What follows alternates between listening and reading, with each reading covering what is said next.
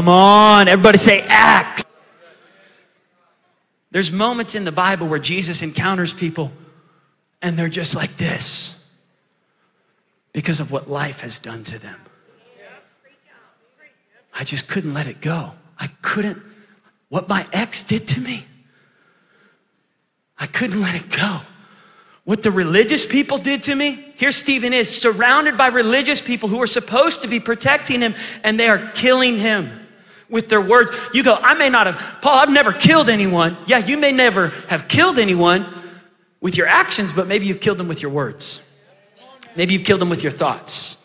Some of you have thought about murdering somebody. I know. You go, how does he know that? How's he reading my thoughts? I just know because we're human.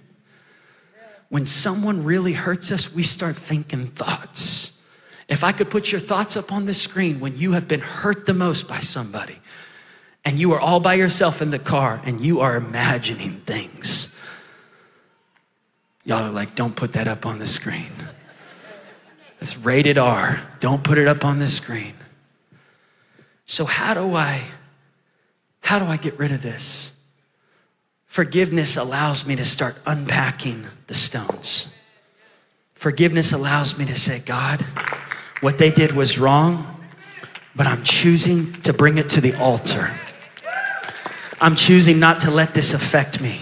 And I'm not gonna carry this. In fact, I'm gonna take off this backpack. What if a guarded heart has nothing in front of it except the blood of Jesus? What if a guarded heart is not wearing armor right here, but just the breastplate of righteousness? To say, his mercy has, has given me so much love. His grace has empowered me through so much of my own sin. How could I not offer forgiveness for what Jesus has given to me? So when rocks come, because they will come, you go, well, what do I do when rocks come? If I don't have a backpack, what do I do with the rocks? Would you just stand right here, Tim? I'm not going to hurt you. when a rock comes to someone who's not got a pocket, because if you got pockets, the rocks will fall in there. But when you, Tim doesn't have any pockets on his shirt. When there's no pockets, it hits and it falls off. It hits and it falls off. Like water off a duck's back. Rhino hide, heart of a dove. I purpose in my heart to walk in love because I am a forgiven, loved believer. Give Tim a big hand. Guarding your heart is not letting people treat you like trash. It's just choosing that you are not going to carry resentment towards those people who hurt you. Anyone in this room been hurt by somebody? Anybody need to forgive those people? Yeah. Because unforgiveness is like drinking poison.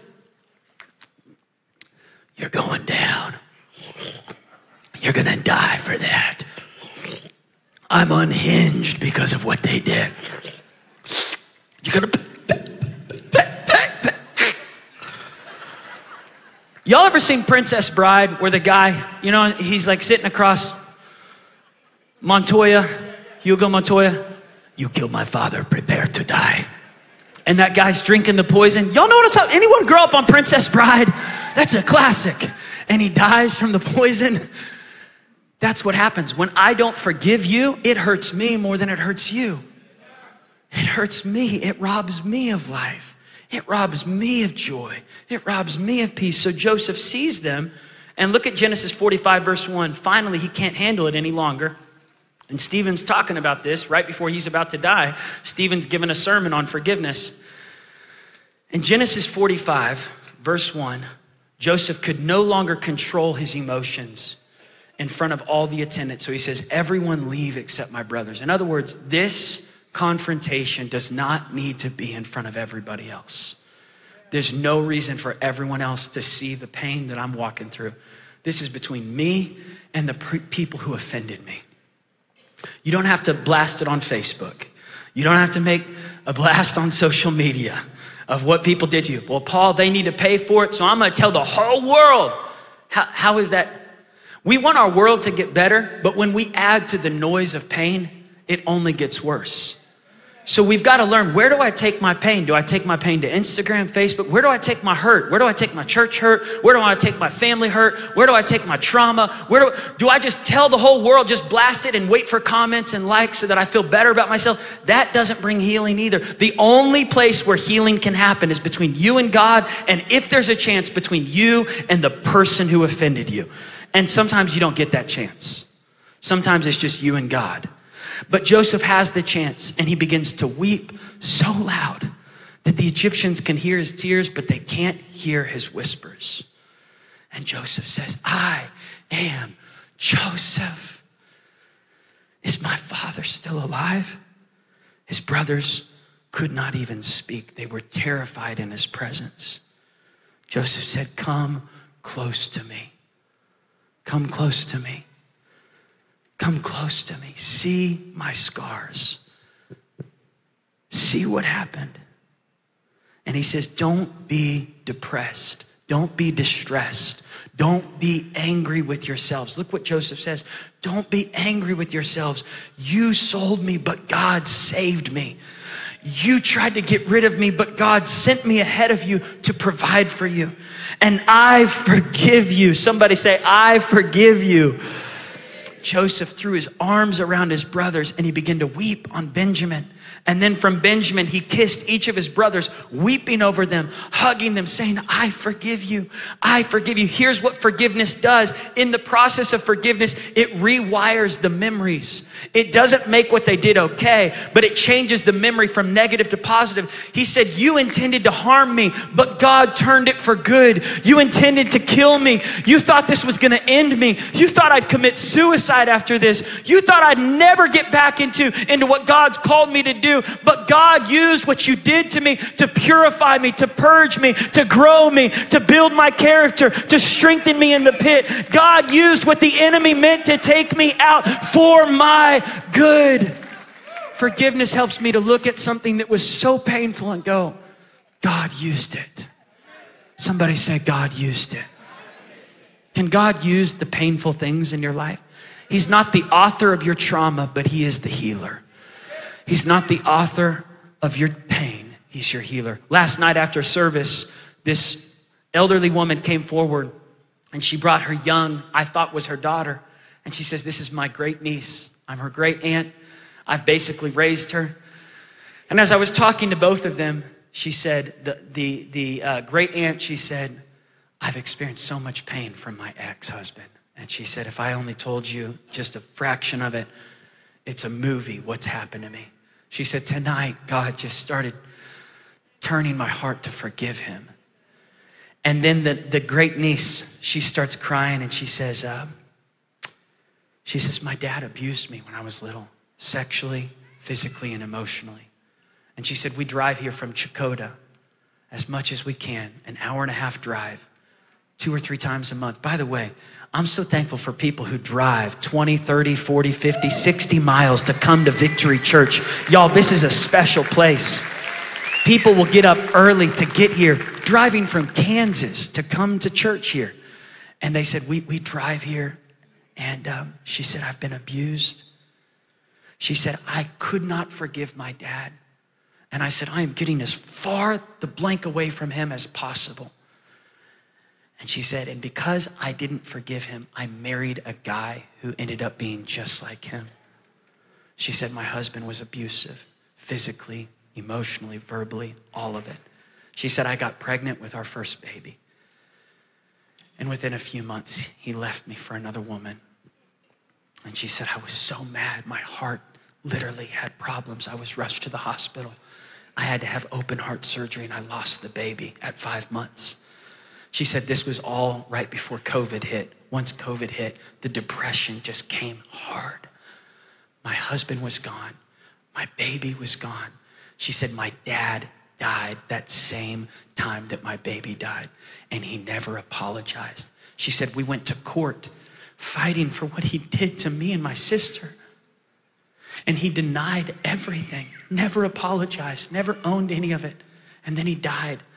And she said, He got away with it. And she said, Tonight I was just reminded of the importance of forgiveness. Forgiveness. She says, I'm so glad that you said it was a process, that it wasn't a one time thing, because she said, I've been trying. And she said, You know what? God's done a work in my heart because I've, I've, I've been on a path of forgiveness. She said, Tonight was just another part of that path. She said, I want to go to Bible college. Do you guys have a Bible college? I said, Yeah, Victory Bible College. She said, God's given me a testimony. Someday I'm going to minister to other women. Someday I'm going to share my story of what God's done in me. What forgiveness does is it sets me free of the poison because some people will never apologize for what they did. Some people will never, no one can fully calculate what they've done to you. So Stephen tells this story and he says, Joseph forgave them. Go back to Acts chapter 7. Not only did he forgive them, but he gave them houses, he gave them food in a famine, he provided for them. And, and in Acts chapter 7, it says, From here, the whole family, 75 in all, verse 14, came and even Jacob, the father of Joseph, came down to Egypt, living 17 years with Joseph. And, and, and, their bodies were brought back to Shechem. In other words, Joseph forgave his brothers, took care of them, took care of all their children, their grandchildren. Talk about radical forgiveness. Some of you are like, I can forgive them, but don't ask me for a dime because I know what you did. But Joseph not only forgave them, but paid for their houses, paid for their food, took care of their kids. And y'all go, that's just too radical for me. But yet Joseph lived a blessed. This is why Jesus said in Matthew 5, verse 7, Blessed are the merciful.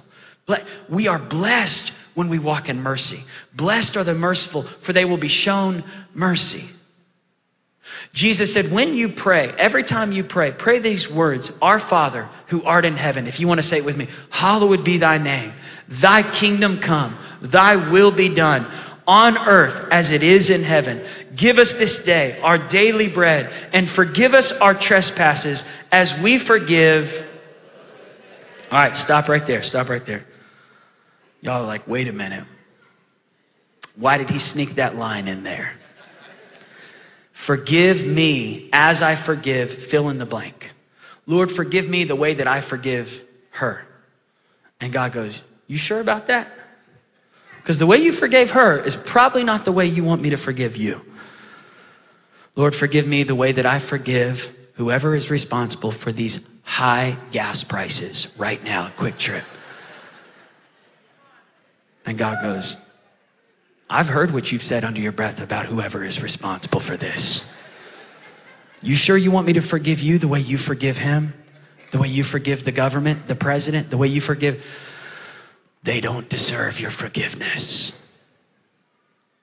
So Peter asks this question when he's talking to Jesus. He says, How many times do I have to forgive someone? Jesus says, Seven times 70. Peter says, I was thinking only seven times. Seven times, that's pretty generous. Then we get to cancel them, cut them off, excommunicate them from church, never allow them back into our lives, be totally done with them forever, wish that they would burn in hell. Jesus says, No, I say, forgive them seven times 70. Peter goes, 490 times? Jesus says, no.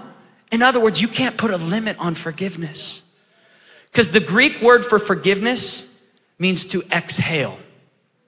In other words, if you want to forget, if you don't want to forgive, you're choking yourself. How long can you hold your breath? How long can you hold your breath, right? Our kids, we always have this competition. How long can I hold my breath underwater? Hold my breath. Don't exhale. Don't, don't, don't come up for air. Don't get your air back. It kills you. Eventually, you pass out or you die.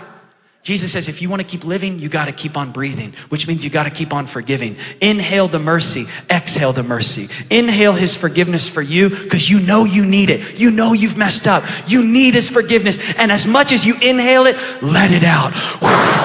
Breathe out the forgiveness of God on others. If you've inhaled it, exhale it. If you've got all that air inside for you, because when you miss it, you want grace. When your kids miss it, you're hoping the teacher gives them grace. When your friends that are close to you that you'll fight for, when they miss it, you, you're okay with grace. But when somebody wrongs you, you're like, no grace for them. And God says, as much as you need it, give it away. As much as you need that forgiveness, how do I forgive? Number one, I've got to remember what I've been forgiven of by God. Everybody say, remember. Remember. Remember what you've been forgiven of by God. Number two, reflect on how Jesus forgave those who killed him and all of us of our sin. In Luke 24, Jesus said, Father, from the cross, while he's dying, while people are making fun of him, mocking him, putting a spear in his side, putting wine to his mouth, telling him that he's a heretic, he says, Father, forgive them, for they know not what they do. Father, reflect on how Jesus forgave people and even said they're ignorant of how much pain they've caused. Because some of us in the room, we go, they know how much. No, people don't fully know how much pain they've caused. They don't. We don't. Jesus says, I forgive them because I believe they don't even realize what they've done. Reflect on how Jesus forgave those. If Jesus forgave, if anyone in the room has been crucified before, then you can maybe be on the same side. But none of us in this room have ever hung on a cross before. Yet Jesus did. And in hanging on a cross, he forgave people and even said they know not what they do. Thirdly, how do I forgive? I recite the Lord's Prayer and I pause on the part about forgiveness. I just get there and I go, Lord, forgive me as I forgive. And again, it's a process. I got to keep saying it. I got to keep speaking it by faith. Forgiveness is a faith act, by the way. Doesn't mean you have to feel it, doesn't mean that it's all perfect, but you just go, by faith, I forgive them. By faith, I release them. Number four, I release the need to see people suffer or pay for. I want the band to come out. I release the need to see people suffer or pay for it. Some of us in the room, we would go, I forgive them, but I want to see them suffer. I forgive them, but I need to see them die for what I want them to burn in hell for what they did. Y'all are like, he is being way too honest up on stage. If I don't talk about it here, CNN's gonna keep talking about it with another shooting. Fox News is gonna dissect it. And I think the church needs to really dive into where do all of these murderous thoughts come from? Where, do all, where does all of this hostility, where do all the church splits and the division and the strife, what got the book of Acts what got them the blessing of God and what caused the pain to happen in their church? It was all anger, unforgiveness. Even when later on in, in the book of Acts, Paul has a dispute with Mark. They literally get in like this fight. They never want to talk to each other again. They're just like, I'm done, right? And Barnabas is fighting for their hearts to be reconciled to each other. In the book of Acts, there's moments where the disciples get in sharp disputes with each other, with other religious leaders. There's hurt, there's anger, there's strife. And it, Jesus said, there's going to be offenses. You, it, it is inevitable to go to church, to be around flawed humans, flawed Christians, and not experience hurt and offense. That's going to happen. But what you do with it will determine the blessing you walk in or the blessing you reject. Ultimately, unforgiveness keeps us in chains. And when I have unforgiveness, I'm literally wrapping myself up, up in chains. And Drew, this time I'll put it on you instead of Tim. Tim's like, not me again. Will you hold this side? And I'm saying, man, I want to move forward. I want to go forward into God's calling. Here's what bitterness does it entangles me. It entangles me. And I'm trying to move forward. I want you to just pull, Drew. I'm trying to move forward towards my destiny, but I'm still chained to my history of what someone did to me. Paul, I'm trying to move forward and I just can't figure out why I'm not happy. Just can't figure out why, why all my relationships are, are not good. I can't figure out why I can't be peaceful. I can't figure out why I can't sleep at night. In Acts chapter 8, there's a guy who gets saved, Simon the sorcerer. And he tries to pay to get the power of God. And Peter rebukes him. He says, You cannot buy the power of God, it is not for sale. But then he says this uh, go to 8, chapter 8, verse 20. 24, actually. I don't have my, I, my Bible's over there. Verse 23. No, no, no, don't let me get it, Drew. Keep me back. There it is. Peter says this I see that you are in the gall of bitterness. Your version might say, Your heart is trapped in bitterness. John Bevere calls offense the bait of Satan.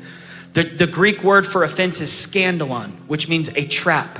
It is a trap to carry an offense towards people, to carry hurt, to carry on, and it traps you and it chains you so you can't move forward. The only way to get out of the gall of bitterness, the only way for these guys to be free of greed and hurt, anger says, You owe me, you owe me. The only way to be free of the you owe me mentality is to say, No, you don't owe me. Because Jesus has paid the price. He's paid the price, and I forgive you and I receive his forgiveness. As much as I need it, I've got to release it. You no longer owe me. Anger says, You owe me. You owe me an apology. You owe me my life. You owe me a year back for what you stole from me. And yet forgiveness goes, No, no, that was a painful year, but God used what the enemy meant for harm to do something deep inside my spirit. And, and what was supposed to end me, what was supposed to kill me, what was, I got unwrapped, I got un raveled from the chains of my past. So I'm no longer attached to my past. I can now move forward. Forgiveness sets you free. Forgiveness unlocks your future. Forgiveness unlocks, watch what happens in, in Acts chapter 7 at the end of Stephen's life. I'm almost done. Give me like one more minute. Um, at, in verse 57, at the end of Stephen's sermon, the religious people covered their ears, yelling at the top of their voices, unhinged this is we're, we're in the we're in an age of outrage. People have lost. They no longer have a short fuse. They don't have a fuse at all. Whether it's on social media or in real life action, we're seeing this play out. The age of outrage. They dragged Stephen out of the city. Witnesses of the shooting said there was murder in their eyes. You could feel the anger in their eyes. We just prayed for a family who just lost five kids to a homicide in Houston, Texas, because someone walked into a house and killed five people, all in the same family a 10 year old, a 13 year old, a 15 year old, a mom and a dad. The age of outrage has plagued so many people. Anger has gripped people. They dragged Stephen out of the city and they began to stone him. Meanwhile, the witnesses were laying their coats at the feet of a young man named Saul. While they were stoning Stephen, Stephen looked up to heaven and said, God, receive my spirit. He fell on his knees and he cried out. I wonder if Saul was listening what Stephen would say. If Stephen would scream, Lord, make them pay for what they did. Send them to hell for this. Make them die for this. Make their kids, you know, like Davidic psalm prayers, make everybody pay for this. But instead, Stephen says, Lord, don't hold this sin against them. What if Stephen's forgiveness was a seed towards Saul's future? What if Stephen's forgiveness was what would later unravel Saul's heart of bitterness so he would become the most influential writer in the, in the New Testament, writing 13 books? Saul would later become Paul the Apostle. And I believe this moment where he witnessed Stephen forgiving his killers, forgiving those people who had rushed him out of the city, when he saw this, something was happening. I want you to stand your feet all over this room. You have no clue what forgiveness will do, not just for you, but for everyone around you. Forgiveness is a gift to your life more than it is a gift to the person who hurts you. Forgiveness is not really a gift to someone who let you down, forgiveness is a gift to you. Forgiveness is setting a prisoner free only to realize the prisoner was you all along. It was me. Forgiveness builds up my mercy trust fund for the times in my future that I'll need forgiveness. We don't know when we're going to need it, but someday we will. And if we sow good seeds of mercy, we'll reap a harvest of mercy. Just felt like God wanted me to just finish the sermon with this story. And uh, I put it in my notes here. In Spain, there's a famous story, true story told of a father and a son who had gotten so angry at each other they stopped talking for years. Decades passed. The son had moved far away from the father. And one day the father found it in his heart to forgive. He set out to find his son. He searched for him for many months with no success.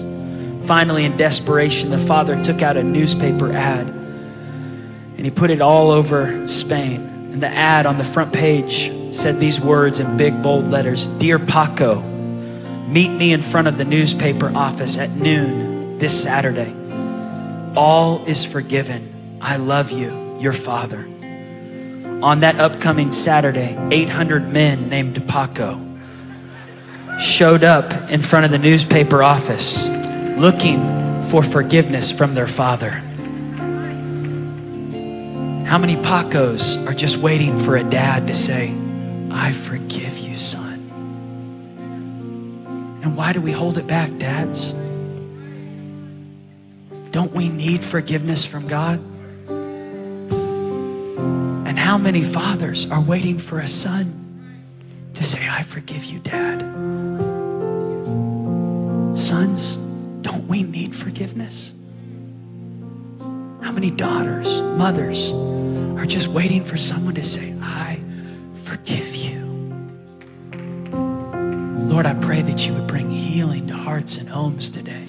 God, just begin to drain out the poison. Do heart surgery right now in this service. I pray, God, that you would pull out every weed, everything, every stone that's been sitting in our hearts from what happened when we were young, what happened when we, even in the last week, what happened even this morning on the way to church. I pray, God, that we would be a church that is free of bitterness. Lord, a church that is full of love, acceptance, forgiveness. A church, God, that welcomes home the sinner. God, a church that chooses to walk in grace and mercy, lifting people up, getting down in the dust and saying, Go and sin no more. Where are your accusers? Neither do I condemn you. I pray in Jesus' name God, that we would walk in that mercy you preached about in the Beatitudes. Blessed are the merciful. Blessed are the peacemakers. Blessed are the meek in heart. Blessed are the poor in spirit. Blessed are those who hunger and thirst in righteousness. Blessed are the Stevens. Blessed are those who say, Do not hold this sin against them. Oh God, I pray that we would be full of radical forgiveness. Spirit, I pray, God, that you would birth the fruits of the Spirit love, joy, peace, patience, forbearance with one another, kindness, gentleness, self control, God. With heads bowed and eyes closed, I just want to give an opportunity for anyone in the room today that you just say, I need to let go of some things. I need to surrender some things at the altar. Maybe you need to forgive yourself. Maybe you're here today and you say, I need forgiveness. I need God's mercy. I need God's healing in my mind and heart. I've been walking through some things. I need to forgive some people who have hurt me. I need to get on a path of forgiveness. I'm not saying it's just going to be a one time thing. I'm just saying maybe today is a step on the journey, a step towards healing, a step towards reconciliation, a step towards hope, a step towards restoration. If that's you today, I want you to raise your hand all over this room. You're saying, I need to show forgiveness. I need to receive forgiveness. I need to extend mercy. I need God's healing in my heart. If you raised your hand or you wanted to, would you leave your seat? Come and join me at this altar. If you got to run down here, if you got to walk fast, if you got to bring a family member, bring a son, bring your great niece, bring your aunt, bring your uncle, bring your wife, bring your husband, whatever you got to do to say, Today, I want the Holy Spirit to start healing areas in my heart where there has been unresolved conflict, where there's been unresolved anger, where there's been resentment, where there's been stones that have been sitting there for years. Today, Today, God, I am releasing it. Today, God, I'm reciting the Lord's Prayer. Today, I'm remembering the, the mercy that I need. And today, I'm choosing to exhale, to breathe out, to let it go. Today's the day of healing. Maybe you're here right now and you just say, I need to get right with God. I need to get down to that altar. I need prayer. I'm walking through some stuff. Come and join us. Maybe the sermon wasn't even for you today, it's for someone you know, but today you're here at church for such a time as this, and God is calling you to get right with Him. If you need to surrender your heart to Jesus, come and join us at this altar. If you're here today and you say, Man, I have never given my heart to the Lord, I want to get saved today, come and meet us at the altar. Come on, God is moving in this service right now. Let's just take a few minutes before we dismiss just to let the Holy Spirit minister to those at this altar, in the room, online. Yeah, let's just sing this to God. Just take a minute just to worship Him.